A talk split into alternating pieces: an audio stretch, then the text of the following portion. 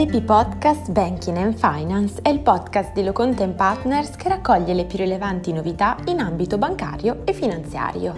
Nella puntata odierna ci occuperemo della rilevanza della firma elettronica sugli ordini di investimento, ovvero disinvestimento, ai sensi dell'articolo 23 del testo unico della finanza, decreto legislativo numero 58 del 1998.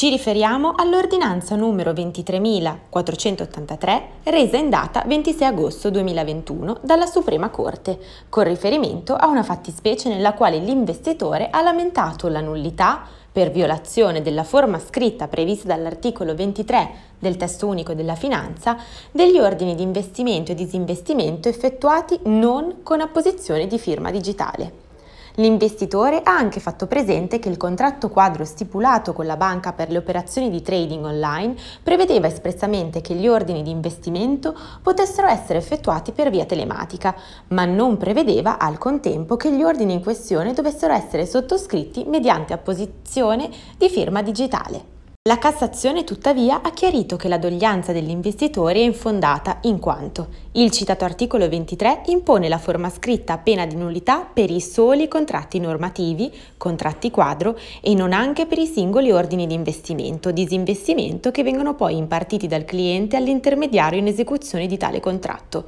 La validità di tali ordini di investimento o disinvestimento quindi non è soggetta a particolari requisiti formali, salvo diversa previsione dello stesso contratto quadro, in quanto essi rappresentano un elemento di attuazione delle obbligazioni previste dal contratto quadro del quale condividono la natura negoziale, come negozi esecutivi, concretandosi attraverso di essi i negozi di acquisizione, per il tramite dell'intermediario, dei titoli da destinare ed essere custoditi, secondo le clausole contenute nel contratto quadro. In questo senso la giurisprudenza della Suprema Corte è ormai granitica. Con tale pronuncia la Corte ha richiamato alcuni precedenti dalla stessa resi. Tra questi segnaliamo la sentenza numero 16.053 del 2016, la quale ha chiarito che, in tema di intermediazione finanziaria, la forma scritta è prevista dalla legge per il contratto quadro e non anche per i singoli ordini, a meno che non siano state le parti stesse a prevederla per la sua validità ai sensi dell'articolo 1352 Codice civile,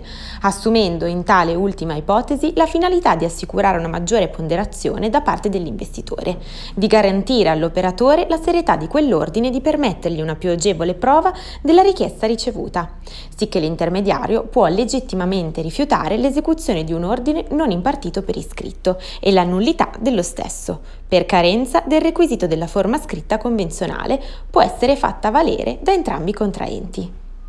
Nello stesso senso, la sentenza numero 19.759 del 2017, secondo cui in tema di intermediazione finanziaria l'articolo 23 del decreto legislativo numero 58 del 1998, laddove impone la forma scritta a pena di nullità per i contratti relativi alla prestazione di servizi di investimento, si riferisce ai contratti quadro e non ai singoli ordini di investimento o disinvestimento, che vengano poi impartiti dal cliente all'intermediario, la cui validità non è invece soggetta a requisiti formali, salvo diversa previsione dello stesso contratto quadro. In tal caso, infatti, il principio di cui all'articolo 1352 Codice civile, secondo cui la forma convenuta dalle parti per la futura stipulazione di un contratto si presume pattuita ad substantiam, è estendibile, ai sensi dell'articolo 1324 Codice civile, agli atti che seguono a quella stipulazione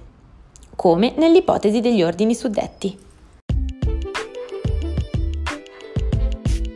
Bene, il podcast di oggi termina qui. Vi aspettiamo lunedì, sempre alla stessa ora, con la consueta rubrica dedicata al tax e wealth in pillole. Lo studio Locontent Partners vi augura un buon fine settimana.